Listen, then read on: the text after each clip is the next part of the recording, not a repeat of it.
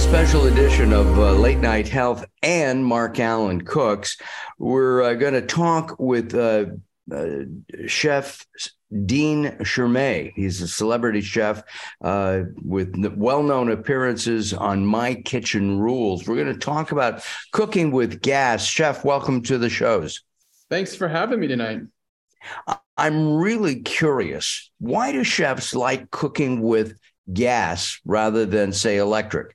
Well, as a chef, uh, it's really all about precision and accuracy in cooking. And when you're cooking with gas and propane, you know that when you turn that flame down, you're going to have the appropriate, accurate heat to heat that pan um, aside from being a professional, you know, being a parent of a four year old, it's nice to know that when I turn off that flame, the heat dissipates fast, unlike those electric cooktops, which tend to stay hotter longer. And little hands seem to find their ways into places they don't belong and end up burning themselves. So as a parent, it gives me peace of mind as well.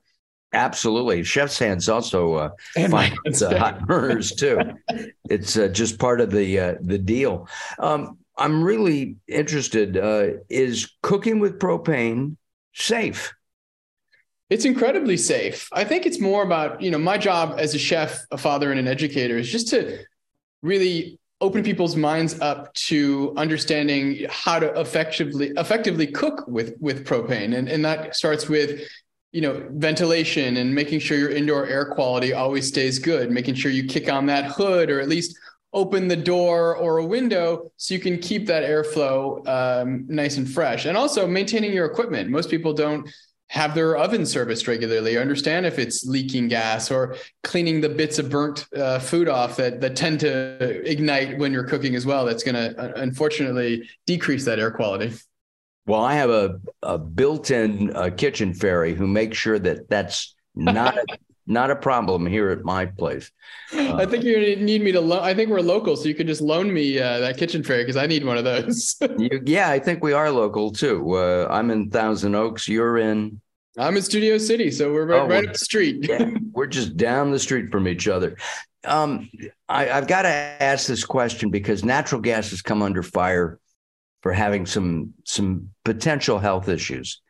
Is propane better? Is it do you yeah, propane, propane as a whole, uh, it burns much cleaner than uh, electric and other forms of fossil fuels. And you know, w- another great thing that it does, it takes stress off of that energy grid. I mean, in California, we know how overtaxed the electrical grid is, and uh, you know, there's a big significant. Pro- uh, proportion of it rather that comes from coal plants people you know you assume everyone's all excited about electrifying everything especially in california and you don't really realize what can be at the end of that line. So, you know, incorporating propane into that energy mix and kind of diversifying that energy with things like wind and solar um, is just going to be an effective strategy moving forward. And you know, like we had storms. How I mean, the storms were crazy, right? I knew people that oh, yeah. got yeah, the power got knocked out.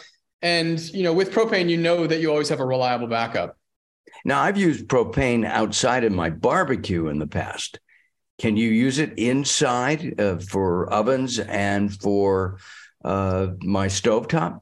Yeah, you could. I mean, you could you, you could run your whole house off propane, uh, but especially in the kitchen, it's a really effective and it's cost effective as well. I mean, you could power a, a, a kitchen with propane with 25 gallons of propane for the entire year.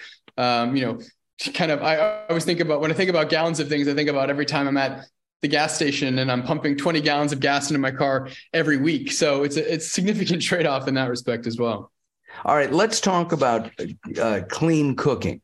Uh, to me, clean cooking means cooking with organic materials, uh, non GMO. I just read a, a, cereal box that I've been buying for years, and in tiny, tiny type, it says genetically modified. I don't want that for my kids, my family, my friends, or anybody.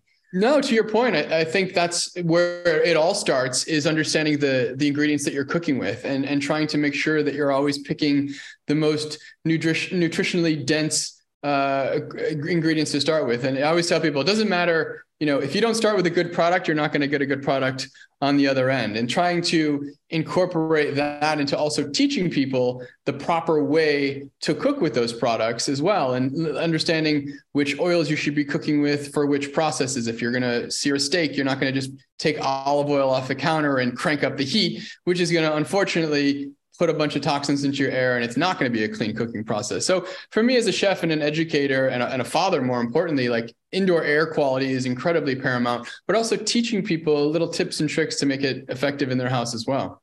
You just talked about oils. I'm curious, what's your take on canola oil? I'm not a fan of canola oil for sure. Uh, there are better high heat options. I'm a big yeah. fan of a big proponent of avocado oil.